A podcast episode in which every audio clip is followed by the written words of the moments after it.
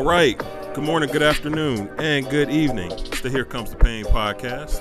I'm your host, Joel Payne. We're presented by Hip Politics Network. Lots of great content there. Would encourage you to check out. Follow the show on Instagram at Here Comes the Pain Pod. That's at Here Comes the Pain P O D. Follow me on Twitter at Payne DC. That's at P A Y N E D C. Excited about our episode to lead off the week here because I have a guest who is a friend and is a brilliant big mind that um, many folks will recognize from TV, from radio, from um, all sorts of places, from print. Um, the great Dr. Jason Johnson. Jason, what's going on, man?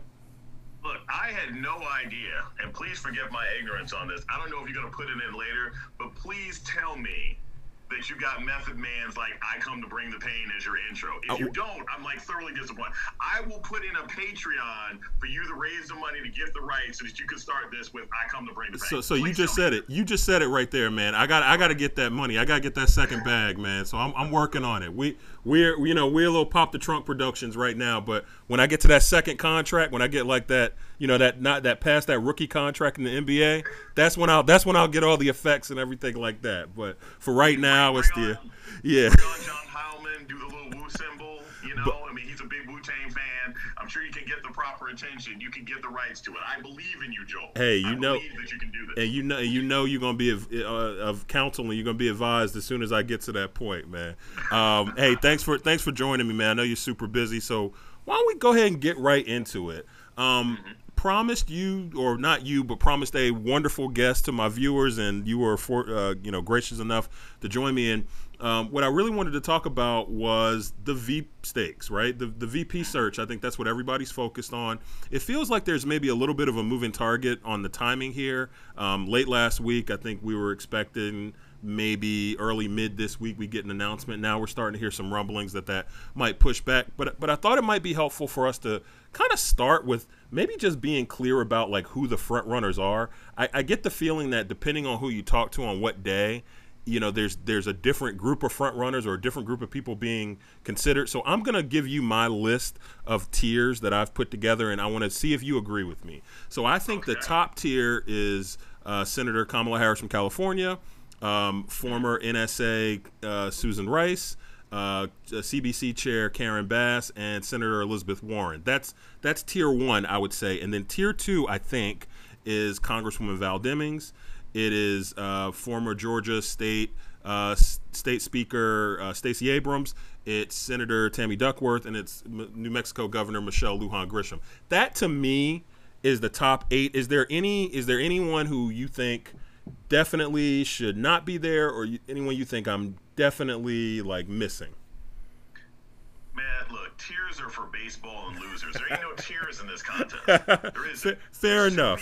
Fair It's gonna- enough. it- it's gonna be it's gonna be either Elizabeth Warren or it's going to be Senator Harris. Okay. It's Kamala Harris or Elizabeth Warren. It ain't nobody else. The reason we know it's not anybody else at this point is because quietly over the last couple of weeks, if you've heard, people have talked about the fact that they have not been asked to be vetted. And vetting, uh, unless you are already a public figure who's gone through a tremendous amount of scrutiny, right? Somebody like Harris or Warren, we already know they've been vetted because they also they went through a primary.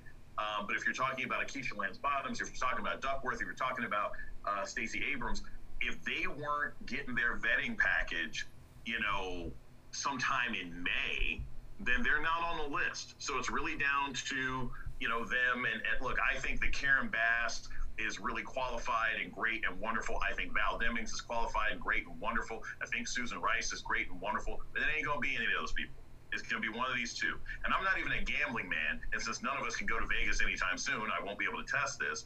But my guess is it'll be Senator Harris. If you look at Biden's fundraising schedule this week, he's meeting, he's doing fundraisers with almost all the other um, potential VP picks. The only one he's not doing is Senator Harris, which says to me they probably already know what they're going to do.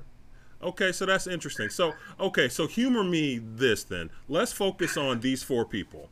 Kamala. Harris, Elizabeth Warren, Susan Rice, Karen Bass. I'm going to throw Rice and Bass in there because I think if you just think about the chatter, you know, the chatterazzi in DC, I think those are the four names that get the most buzz. So why don't we focus on those four women who are extremely well qualified and with an acknowledgement, as I know you would agree, that all of the women who've been nominated, or not nominated, but who've been mentioned, are all incredibly qualified and would be tremendous upgrades over Mike Pence. Uh, let's just right. let's just put it like that. But let's talk about those four women. So I almost want to kind of do a tale of the tape of almost like pros and cons. And again, mm-hmm. not trying to pit people against each other, but just trying to think about if you're the Biden campaign, how are you thinking about these candidates vis-a-vis how Joe Biden is going to bring this home this November? So let's start actually with Senator Kamala Harris. Now, I think, and I, and I want to actually have a, a, conversation a little bit later about all the chatter around Ed Rendell and Chris Dodd and you know the VP search committee. But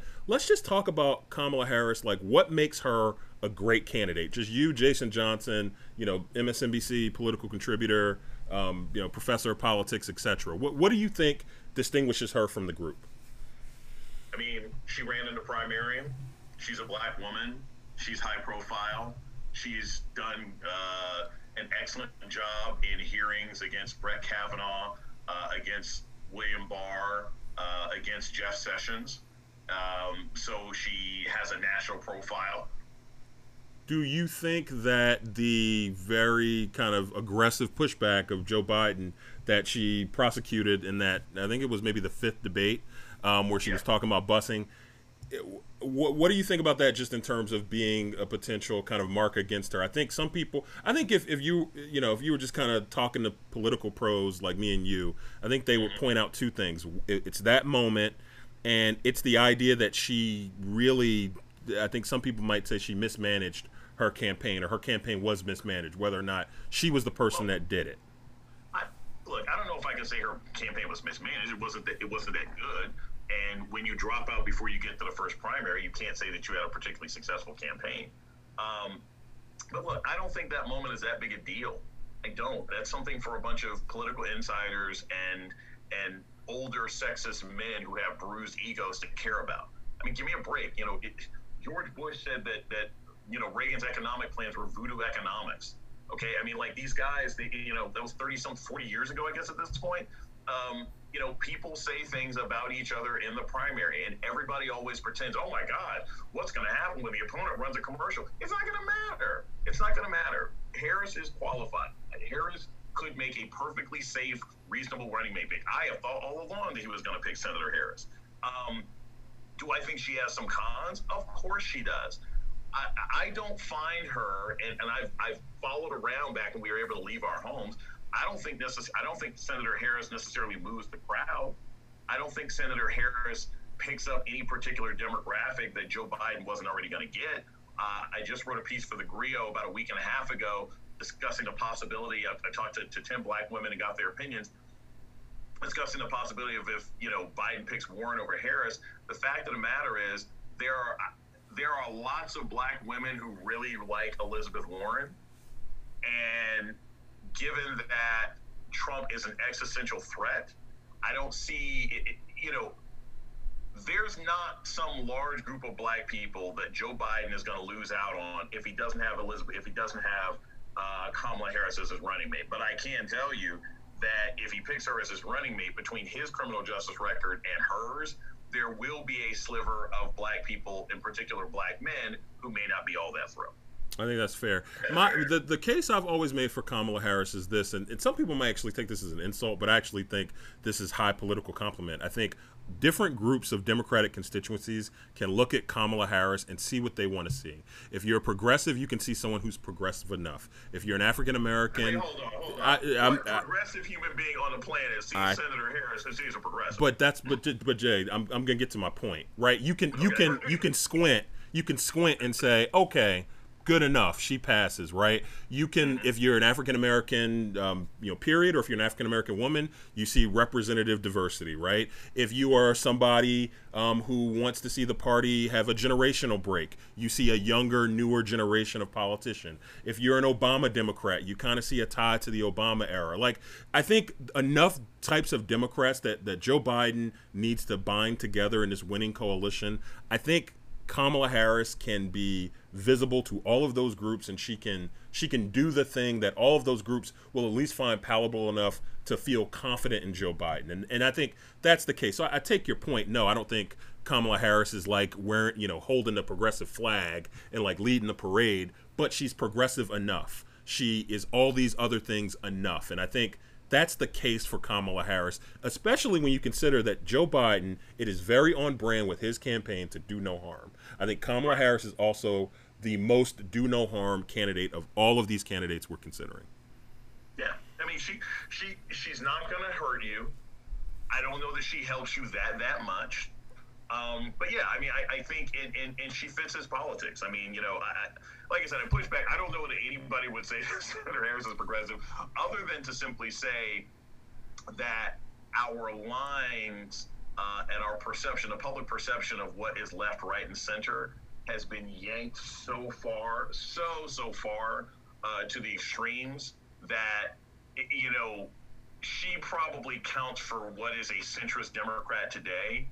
But I mean, heck, a centrist Democrat today has a baseline universal coverage plan for yeah. healthcare, which was a crazy idea 12 years ago when Obama ran. So, you know, it, it, the lines are, you know, the goalpost keeps moving. I think um, you, go to, you, go to, Warren second. Um, I think I think Elizabeth Warren. The positives are there. She ran a campaign. She gets people enthusiastic. Eight million selfies. Good marketing. Good branding. Big ideas that she actually has history of accomplishing. Um, the drawbacks, if we were going to do, say, a SWOT analysis, is that she is old. Um, Biden has, without specifically saying so, sort of painted himself into the corner that he probably needs to pick somebody black.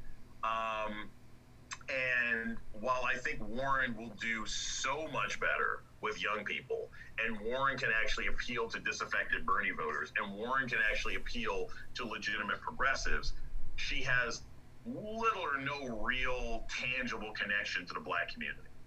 Um, and while I know there's a lot of black women who are down with her and have been from the beginning, I mean, she's just she's just a, you know another white candidate, and I, I don't think that doesn't help in a campaign season that's going to be very much dedicated, very much dedicated to uh, getting turnout and getting turnout of your key constituents. So that's that's the top two. What, what, what are the Those are the top two. Let me give you the let me give you the other two. I want to hear hear what you think. Susan Rice and Karen Bass. Let's start with Susan Rice. So, what what what would you think? What what's the case for Susan Rice?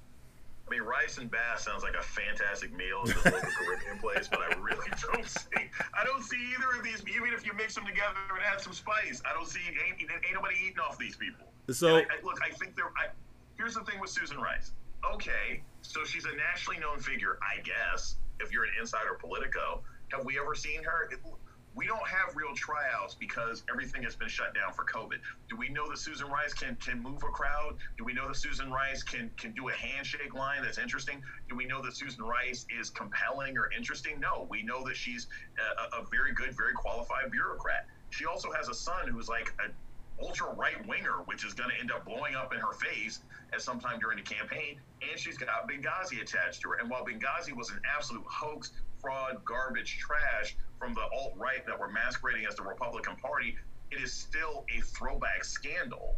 And it's not the kind of thing that you want anybody thinking or talking about during the election. So, yeah, and I and, and I think look, I think the case for Susan Rice is like responsible administration of government, right? Which is, look, that in, in this moment, you could say, you know, hey, look, we want grown-ups, we want adults that have experience, that know how to do this. We want someone with an international presence, an international profile, who can really be a, a partner in government with Joe Biden. The case against her is she's never run for office. You've never heard her answer a question about what she thinks about a woman's right to choose or what she thinks about all these other sundry of kind of democratic um, orthodoxy type issues, right? Like things that a new candidate, a nascent candidate can easily get caught up on. And then I think you, you talk about Benghazi, but I actually think it's more than that. I think she's an avatar for the right, um, you know, of how they like to kind of you know she's the boogeyman that they can all dream up and they can basically spend the next 80 85 90 days doing target practice you know um, you know uh, speaking of course uh, not not literally but you know essentially doing political target practice at susan rice just talking about her as kind of um, this one this failed member of the obama administration right? They can talk about benghazi but also just she can heat up the right in a way that I don't know if Biden and his team are ready to handle or if they can actually push back on that. Look, I'm under no aspersions. I think they're going to turn anybody into a boogeyman, but I think Susan Rice is easier to turn into a boogeyman, and I think that's the case against her. I mean, I mean, you can turn her into a boogie person, and again, if we're going with the do no harm, um, then this isn't like necessarily the best way to go. But you know, again, I, I don't, I don't think she's got enough of a national profile, and there probably needs to be somebody on this ticket that you can at least pretend brings some sort of new and unique excitement. And I don't know that that's necessarily Susan Rice. The same thing goes with Karen Bass. Look, I've, I've, I've met Karen Bass. She's CBC head. She's she's smart, capable. None of those things are really the issue. But does she have the star wattage of an Elizabeth Warren? Does she have the star wattage of a uh, Senator Harris? Does she have the star wattage of Stacey Abrams? No. I mean, did she did she feature prominently in the impeachment hearings like Val Demings? No. And you got to have something, something. There's one thing, Jason. There's one thing. One thing against her. Cuba. That's it. Florida. Florida's gone because I just heard and, and look, and I hate to play into these kind of tropes and these things. You know, Marco Rubio was on a call with the Trump campaign the other day, calling her communist Karen. That's stupid. That's dumb. That's intellectually dishonest. But that's what they're going to do. Yeah. they're going to spend. I mean, again, they're going to spend the next 85 days, you know, calling her everything except the Son of God, and she's going to become their avatar, and and she's going to basically take Florida completely off the board. Which, surprisingly, I would, I, I actually believe this entire cycle that Democrats needed a path to 270 that didn't include Florida. I, I still agree with that, but Florida's in play for real now, and I think you take Florida off the board if you pick somebody like that that can agitate that that Cuban community in South Florida. I, look, I don't think I, I don't think that the way we have conceived of campaigns in the past is really necessarily going to be all that applicable this time. And one of the reasons that I think that is because it, it's it's just COVID. Sorry, everybody, COVID is going to make everybody think very differently about these kinds of issues. You know, and, and I don't think that the the Cuban population of Florida if we speak about them generically, the conservative Republican Cuban population of Florida, given what age they may be at, I, I just no, I don't think those people are going to end up making that much of a difference one way or another.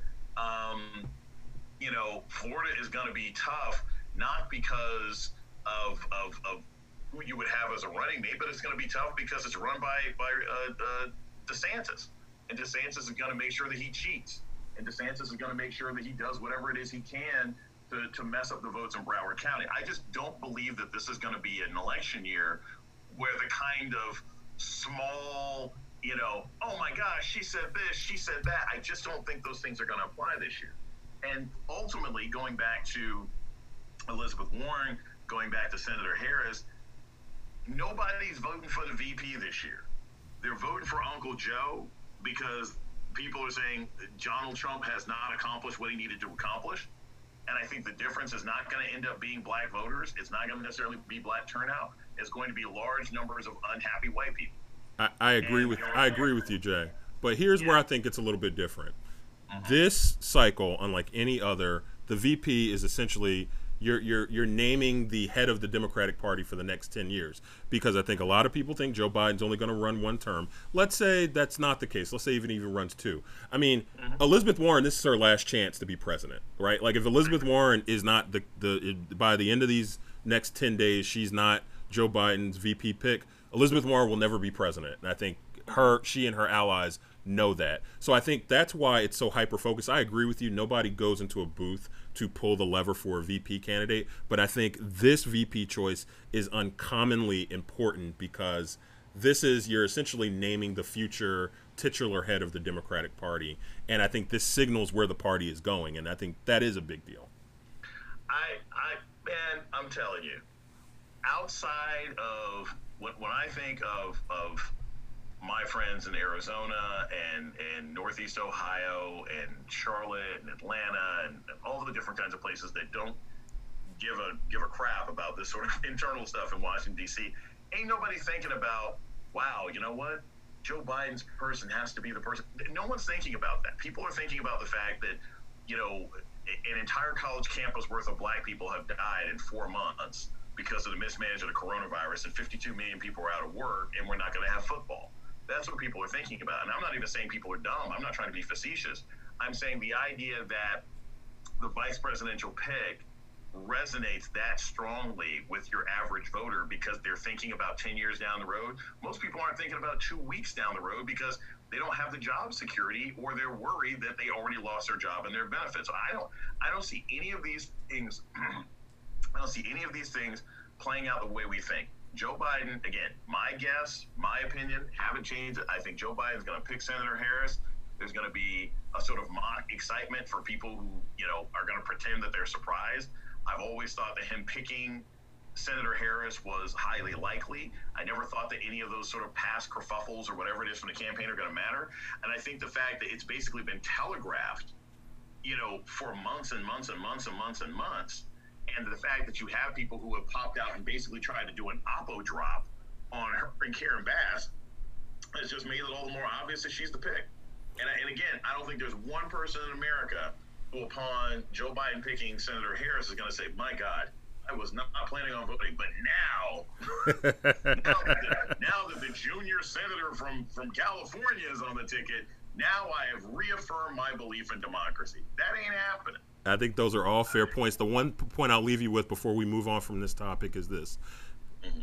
10 years ago, when Joe Biden was chosen as Barack Obama's running, 12 years ago, sorry, when Joe Biden was chosen, would anybody have assumed that he'd be running for president 12 years later? And, and, and I guess my point of saying that is that's the power of the vice presidency. Would anybody have assumed that Mike Pence would be a potential future head of the Republican Party before Donald Trump plucked him out of obscurity?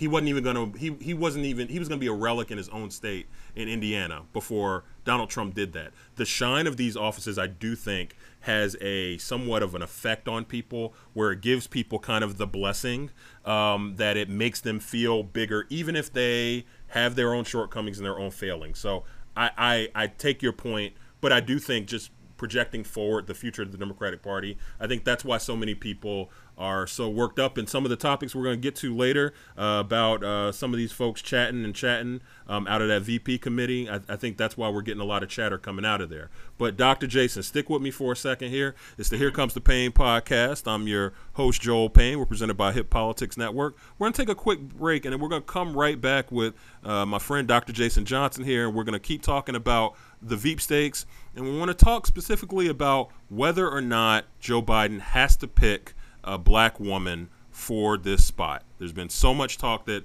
obviously he's going to pick a woman. Is it going to be a black woman? I want to hear straight from Dr. Jason Johnson. We'll be right back on the Here Comes the Pain podcast.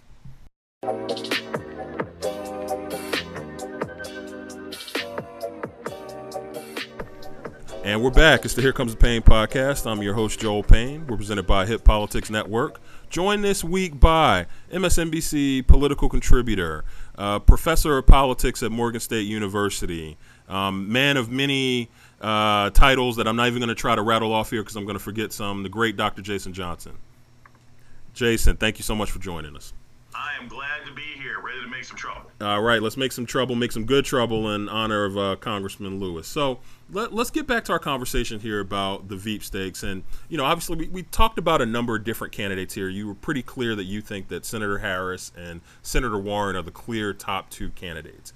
Let's actually kind of talk about them in the context of whether or not Joe Biden is boxed into picking a black woman this cycle. Obviously, Kamala Harris is a black woman, Elizabeth Warren is not. And I think it, my sense of this is that if you ask kind of insiders or almost I would say like political elites, I think it's a little bit more important to them than to like rank and file voters. Like you ask, like my mom, my aunt, my dad, right? Um, you know, just kind of every person Democrat. I think they kind of want Joe Biden to pick the right person that's going to help him beat Donald Trump, and mm. they don't care if it's a, a black person. I think they sure they wouldn't mind if it's a black person, but if it's not, they're not going to abandon him. But I think you get a different answer if you talk to different people about that. I, I guess my question to you would be, what say you? Do you do you feel like this is a critical, um, you know, point of contention for the Biden campaign? So I look at it like this. Let's say you've got a 12 year old niece. Okay. Now, you have been telling your 12 year old niece all year that you were going to get her a bike for her birthday. Did she ask you for a bike? No. Does she need a bike? No. Does she even go on bike rides that often? Not really. But you said it, or you gave her the impression you were going to do it. I said, now you better get her that bike. This is Joe Biden's bike situation with the public. Wasn't nobody asking him for a black VP? Nobody was demanding it. Nobody black was saying that's the only way I'm going to be enthusiastic. Nobody asked for this. But he kept talking about it and he kept hinting about it. And even if he technically never necessarily said all the names he kept floating were black women, he kept talking about um, Senator Harris. Well, he didn't really talk about Harris, but he talked about Stacey Abrams and he talked about Michelle Obama. And so at some point, you're gonna give me that bite, and that's that's what he's done. And what what gets me from the standpoint of, of campaign strategy, it was kind of foolish on his behalf because what he did was he eliminated his ability to make a big splash by laying so many darn breadcrumbs around that you know that the cats and roaches everybody got to it first. If he had just said, "I am committed to picking a really good vice president," and that's all he had said throughout the primary in the last couple months, then eventually picking an African American woman as VP would have been, whoa, yo, look at Joe Biden knocking over the table. But he doesn't have that anymore.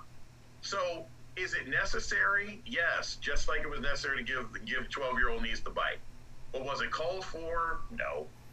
Yeah, I think I think that's a really good uh, metaphor you raised there, Jay. And and I guess the way I kind of think about it, similar to your metaphor, is like this you know, I think is it possible for Joe Biden to win the presidency, um, and particularly to win the presidency on the backs of African American voters without a black vice president? Yeah, I, I think so. I think that's possible. I think that's probably likely.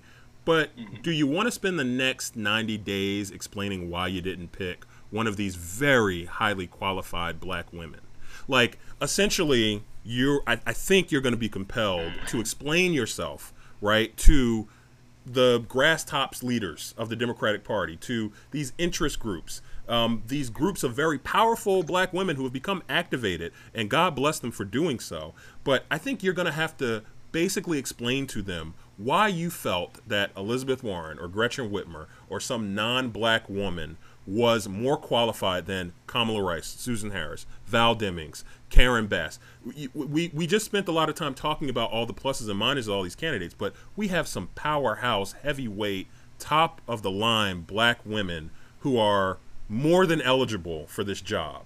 And so, if you're the Biden campaign, do you really want to spend precious political capital where you want to unite the party, where you want to be getting people excited about voting? Do you want to explain use that time to explain why you felt like Elizabeth Warren was more qualified to be vice president than Kamala Harris. That's the question. It's not whether you can or you can't. I think he probably could win. It's just mm-hmm. is that the most is that the most direct viable path to, you know, not only to, to winning but to winning comfortably.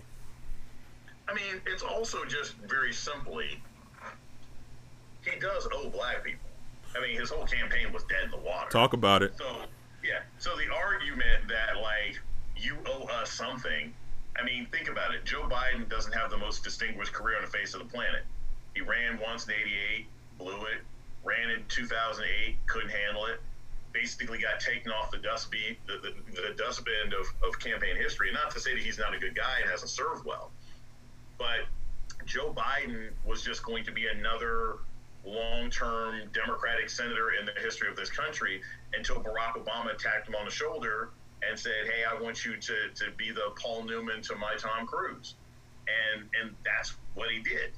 And so when you look at someone whose entire life, whose entire career trajectory, whose entire history, the way history is going to be written about Joe Biden will be completely different because of black people, then it ain't too much to ask that he finds a black person to share some of that fairy dust with. And that's what it boils down to. Um, I've always thought that if you ask me from a policy perspective, who would be the best candidates for black people, I used to write a little something called the Power Rankings, right? I never thought Joe Biden was a top candidate as far as what he would offer black people, but oftentimes we ranked Elizabeth Warren, uh, Senator Harris, and, and, and Julian Castro as the top two or three candidates that we have there. So Biden owes black people. It's about darn time. Elizabeth Warren is not a black woman, and Senator Harris is. So, Jason, Jason, that's a really that that's a really interesting point, though. You, you talk about you know I, I, was a I was a consumer of your power rankings, and I thought they were well, very well written. And I, I, think the point that you often made when you went through the different candidates, look, Elizabeth Warren, if you just kind of go pound for pound, like looking at who has the best plans. I mean, I think a lot of folks would say it was more impactful for Black people than Kamala Harris, than Cory Booker, um, than really a lot like she had the ideas war cornered, right? She won the ideas primary, I think, around how to really engage and how to motivate black voters through the primary. You know, we know that there are several reasons why Joe Biden ended up winning the nomination. I don't think black voters were going through policy papers when they were deciding to support him. But the point being, are black people like are we sure cuz I think I think what my gut feeling here is that a lot of black folks are uncomfortable with the idea that maybe the candidate who has demonstrated kind of the most commitment to their issues does not look like them. Like Elizabeth Warren may have the most powerhouse issues for black America. She may have the best black America agenda, but she obviously would not be the representative type of diversity that black Americans would be looking for. So that conflict there has to be something to be considered, right? Are you telling me that Elizabeth Warren may not be the hero that we asked for, but the one that we need? I think I think I mean, that's like, exactly what I'm saying. Yeah. Dude, but this is this is what's so funny about this to me. And I can I can think of, of, of Yvette Simpson and Cincinnati. I can think of Tishaura Jones. I can think of Keisha Abrams. Keisha Lance Bottoms in Atlanta. Uh, I'm sorry. Keisha Lance Bottoms in Atlanta, who she beat. Yeah. My, my point being, when you talk about sort of advocacy for black issues, many African American politicians, and especially black women, because of institutional racism, both in the institutions of government and how people are elected and how money is raised and how you get nominations and how you get endorsements and everything else like that, have often not been able to be as progressive or radical as reformers in policy as they would want to be because they've got to thread this needle between sexism and racism and all sorts of other kinds of issues. So the idea that people look at someone like Senator Harris like, oh my gosh, you know, she's not as strong on our issues as Elizabeth Warren is. She didn't have the freedom to be as strong on black issues because she had to convince tons and tons of white voters that she wasn't just going to be the candidate for black people. And I don't say that to excuse African American politicians for not, you know, not taking their shot when they need to, right? I mean, there are plenty of criticisms I have of, of President Obama, but the fact of the matter is to say on any level that I think that Elizabeth Warren is going to be, you know, better on black issues than Senator Harris is to sort of ignore that Senator Harris probably had limitations that Warren did. So yes, on paper, of course Warren would be better on black issues. On paper. But then again, Warren didn't face the kind of limitations that Harris did.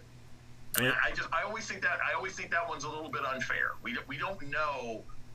We got to sometimes trust the heart of African American politicians and say, look, you know, would would Barack Obama have liked to do more? Yeah, I suspect he would. But you know, a, a borderline insurgency began the moment that guy got into office to try and make him a one-term president and stop anything he wanted to do. I, I, I think those are all good points. The last thing I would add too is this kind of this conflict that I'm I'm teasing out here. I think it really kind of reflects the trauma that black voters are feeling from kind of like what the perceived lessons are of like the last 15 years of politics. Like I actually think there are a lot of black voters who don't trust you you talked about this a lot and you you actually were a very big bold voice on this during the primary season. So mm-hmm. many black voters don't trust their white neighbors and friends and counterparts to be able to have a black choice, right? There's a lot of black voters who just we don't trust the white folks around us because we don't know if they're ready for a black woman VP or what have you. And so I think what ends up happening is the reason why a lot of rank and file folks, like the anecdotal stuff that I was bringing up before, the reason why that happens is because there's a lack of trust and there's a trauma about all these years of watching white folks um, not trust black politicians. Like my first political memory, Jason, is I was uh, six years old. I was in North Carolina. Harvey Gantt was running against Jesse Helms. My father was convinced Harvey Gantt was going to win. Now, 37 year old me would have loved to go back to 1990 and tell dad that he, he maybe was getting some bad political information there. But be that as it may, the point being, black folks have been watching candidates that they felt like should be more successful for a long time not have that success and i wonder if that's what's seeping into this you know kind of situational analysis that we're talking about I mean, it's part of it, but also there's just a lot of people who look. I, I had this conversation with a, with a friend of mine earlier today from Jersey, and we were talking about Senator Harris, and she's not really a fan. Like, she's not a fan of Senator Harris. And she told me, amongst all the black women that she knew, they were all big Harris boosters.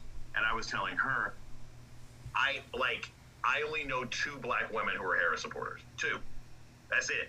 Every other black woman I know, and especially old black women, were not fans of hers.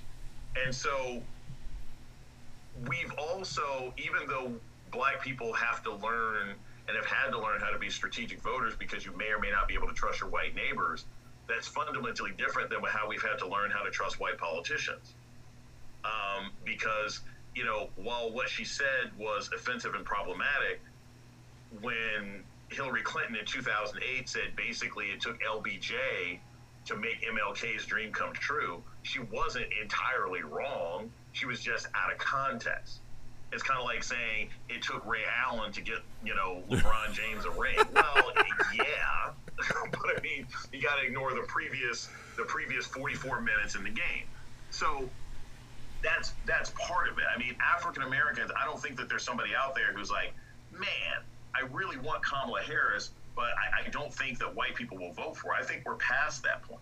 Hey, some I people we're at the point where the, the country is so problematic that everybody's ready to go, but there's still an issue of, of trust. And I, I, I think we're going to see something that's going to change that this fall, but only because we have a global pandemic that's killed 154,000 people. Jay, some people would say it took Gregg Popovich taking Tim Duncan out the game to get LeBron that, that ring, but um, you know that that's for wrong. that'll that'll be exceptionally wrong. That that'll be for another podcast. they'll be ignoring Chris Bosh's amazing defensive play on Manu Ginobili with like a second left. I, I, agree. I agree. It's the Here Comes the Pain podcast. I'm your host Joel Payne. We're presented by Hip Politics Networks. I'm being joined for a great conversation by my friend Dr. Jason Johnson. We're gonna take another quick break and we're gonna come back for one more topic. But again, it's the Here Comes the Pain podcast, and we'll be right back with you.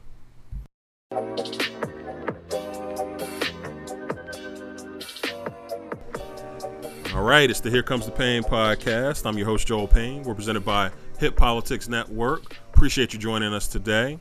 We are joined on the podcast this week by my friend Dr. Jason Johnson, who's been giving us some great takes, not just about politics, but about sports. He's making me rethink LeBron's legacy. He's uh, giving me ideas about how to zhuzh up the, sh- the show. Um, I'm gonna I'm gonna hopefully maybe one day I can afford to hire him as a consultant, but I, I feel like he's maybe a little bit out of my price range right now. Jay, what's going on, man?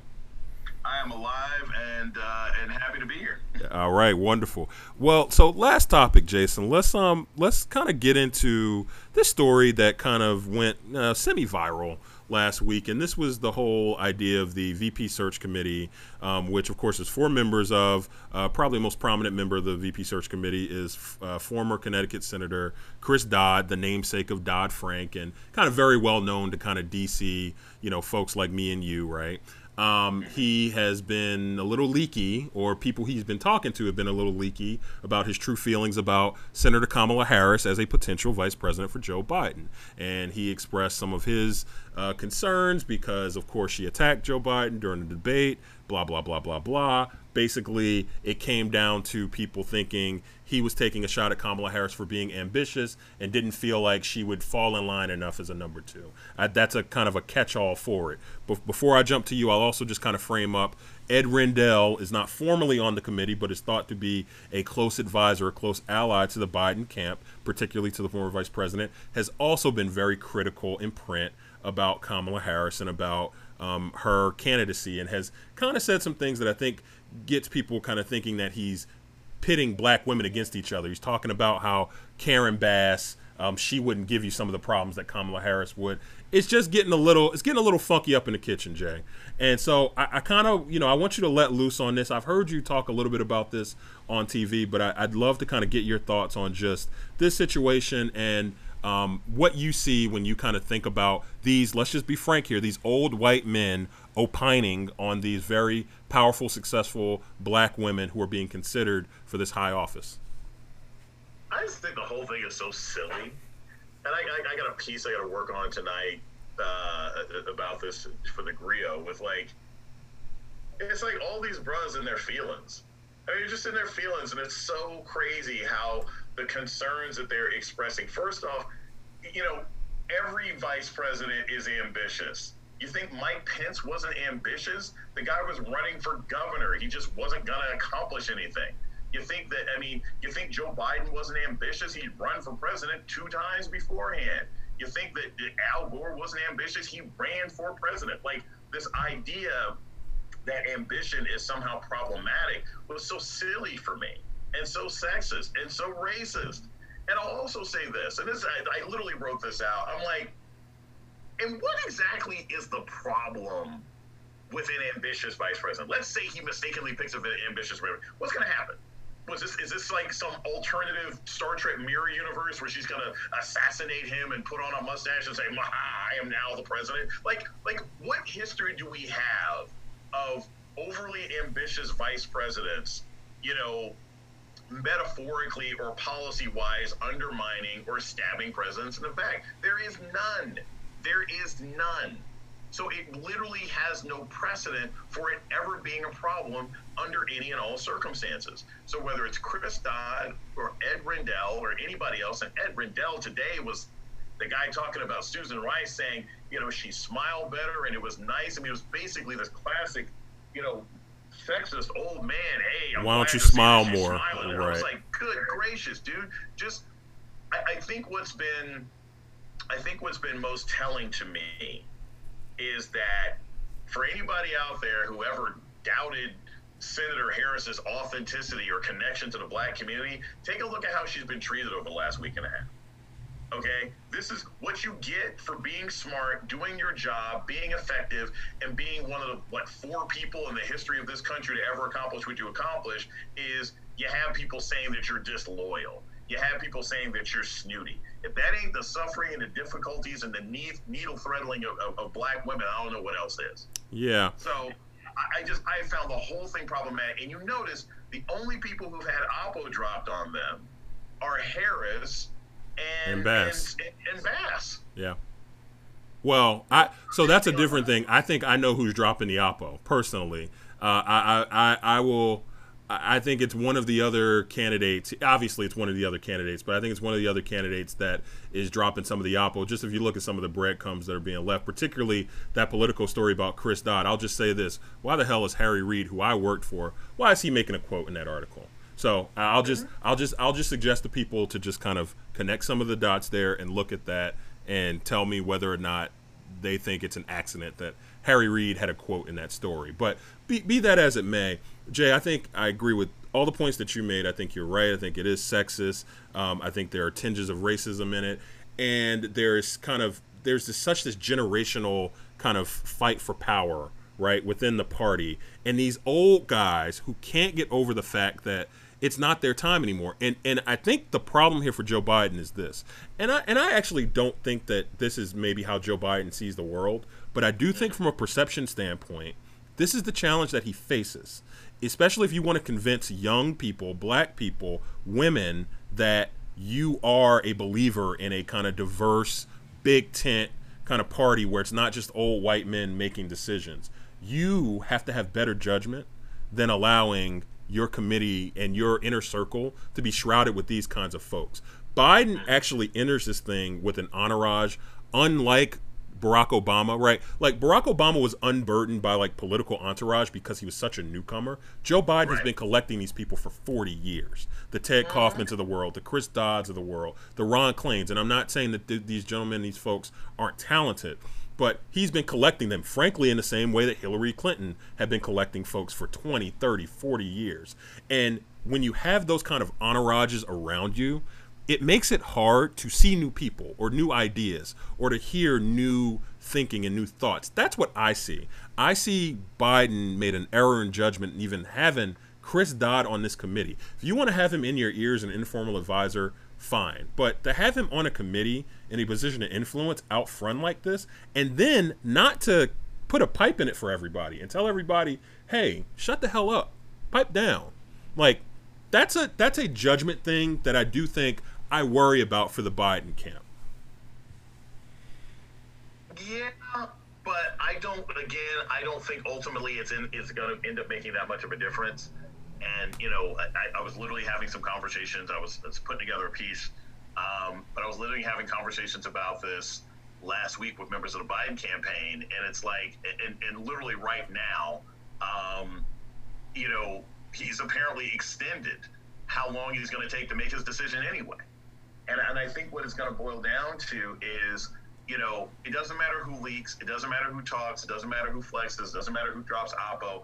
What it's going to boil down to is Joe Biden is very likely going to make a decision at the last minute.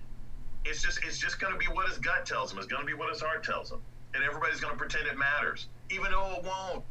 Even though it's going to have like a negligible impact on this election, but everybody's going to want to talk about it because it's the only thing we have to talk about. And, and that's what I that's what I think is kind of crazy about it. That you know, in the end, as much as he's had these sort of just foolish, foolish leaks by all these folks who just keep thinking so naively, so incredibly naively. Because I got to tell you, these guys, like like Chris, the people who were leaking this stuff about Harris, you know, that stuff didn't hit the way they thought it would at all. No, they it really backfired. Like, we got her now. It backfired. Now. Yeah. And it blew up in their faces. I think I think that's right, Jay.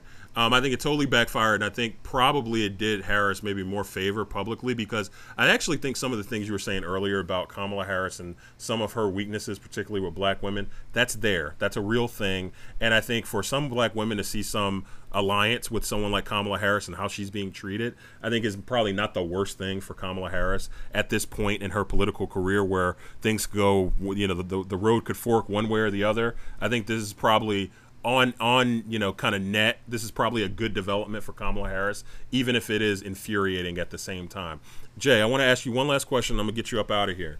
Um, Go for it. I have been thinking this entire time that this vice president pick, which I agree with you, once the news cycle passes, it will this will not this will not be what people have in their mind when they're pulling the lever for their candidate. But I think that this tells you where the Biden campaign thinks the race is. If they go conservative, small c, and if they decide to make no waves and go with the, the candidate, the VP candidate that causes kind of the least noise, that tells you they got this thing in the bag. We just can't mess this up. We we're gonna we're if, if we were golfing, they're just gonna lay up. They're not gonna try to hit it over the over the drink, right? They're gonna lay it up and they're gonna play conservative. They're gonna play for par.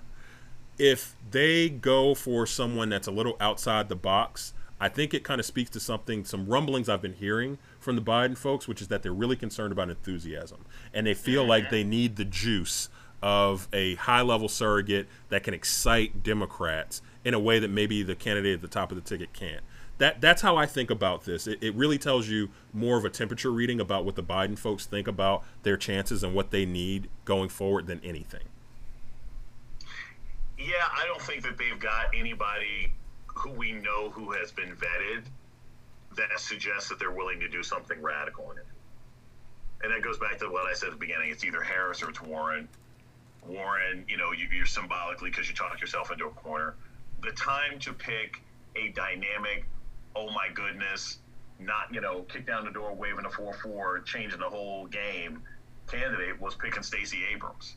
And they haven't asked her to be vetted. And that's that would have been your game changer candidate. That would have been your everybody gets up from the table, looks up from their chairs, looks up from their, their potato salads, like, whoa, oh, okay, okay, Joe Biden. That would have been that pick. But he's not going to make that pick.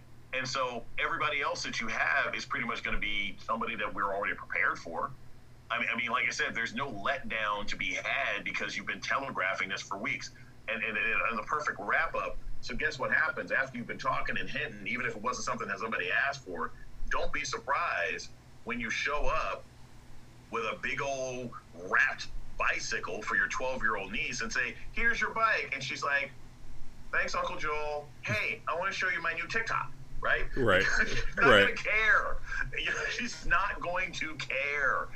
And and you've been telegraphing it to her for so long. Even if you give her the bike and all the colors that she wants, there is no there's no cool bike that you can give her. There's no conservative bike that you can give her because you already she already knew she was getting a bike. And and if the Biden campaign they have, they have talked themselves, they have leaked themselves, they have moved themselves so far out of any opportunity to pick something dynamic and new, that what we're going to get will inevitably be a disappointment to only people who thought that we were going to get something exciting, but to everybody else who's paying attention, it's like, oh, this is what I expected. I think you have uh, ended on a great note. You've given all of us trauma back to our worst birthday gifts and worst mm-hmm. Christmas gifts when we were thinking about. I, I, can remember a couple myself, but I'm not going to put it on wax because my mom and dad listen to the podcast. Um, but I, yeah, yeah, go for it, man. Yeah. So, what is just off the top of your head? What's like the greatest Christmas gift you ever got? Oh man, okay, this is. So I, I want to say it's something electronic. Like I remember when the Sega Genesis came out, and I got the I got the Sega Genesis, and that was probably the first time where I was like, "Whoa, Christmas! What, what is this? Like what?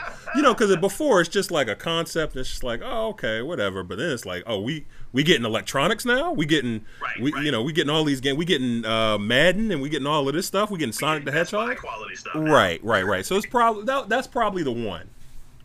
Okay. What about you? What about you? You know, my the the first gift that really made me like flip out was Mega Man Two. Okay. For Nintendo. and I love the Mega Man series, which has you know been around for fifty thousand years. It was one of those things where it was like, not only was it great, but my parents actually surprised me. They legitimately surprised me because we had gone through all the Christmas stuff and opened up the gifts, and me and my brother were happy and playing with our toys and stuff like that. And then my mom pulled the whole like, wait, is there somebody out front? And they like went outside and they had like had the game and they had like hit it outside and I was like bouncing off the wall. You gotta you gotta respect the uh, theatrics, man. The theatrics are crazy.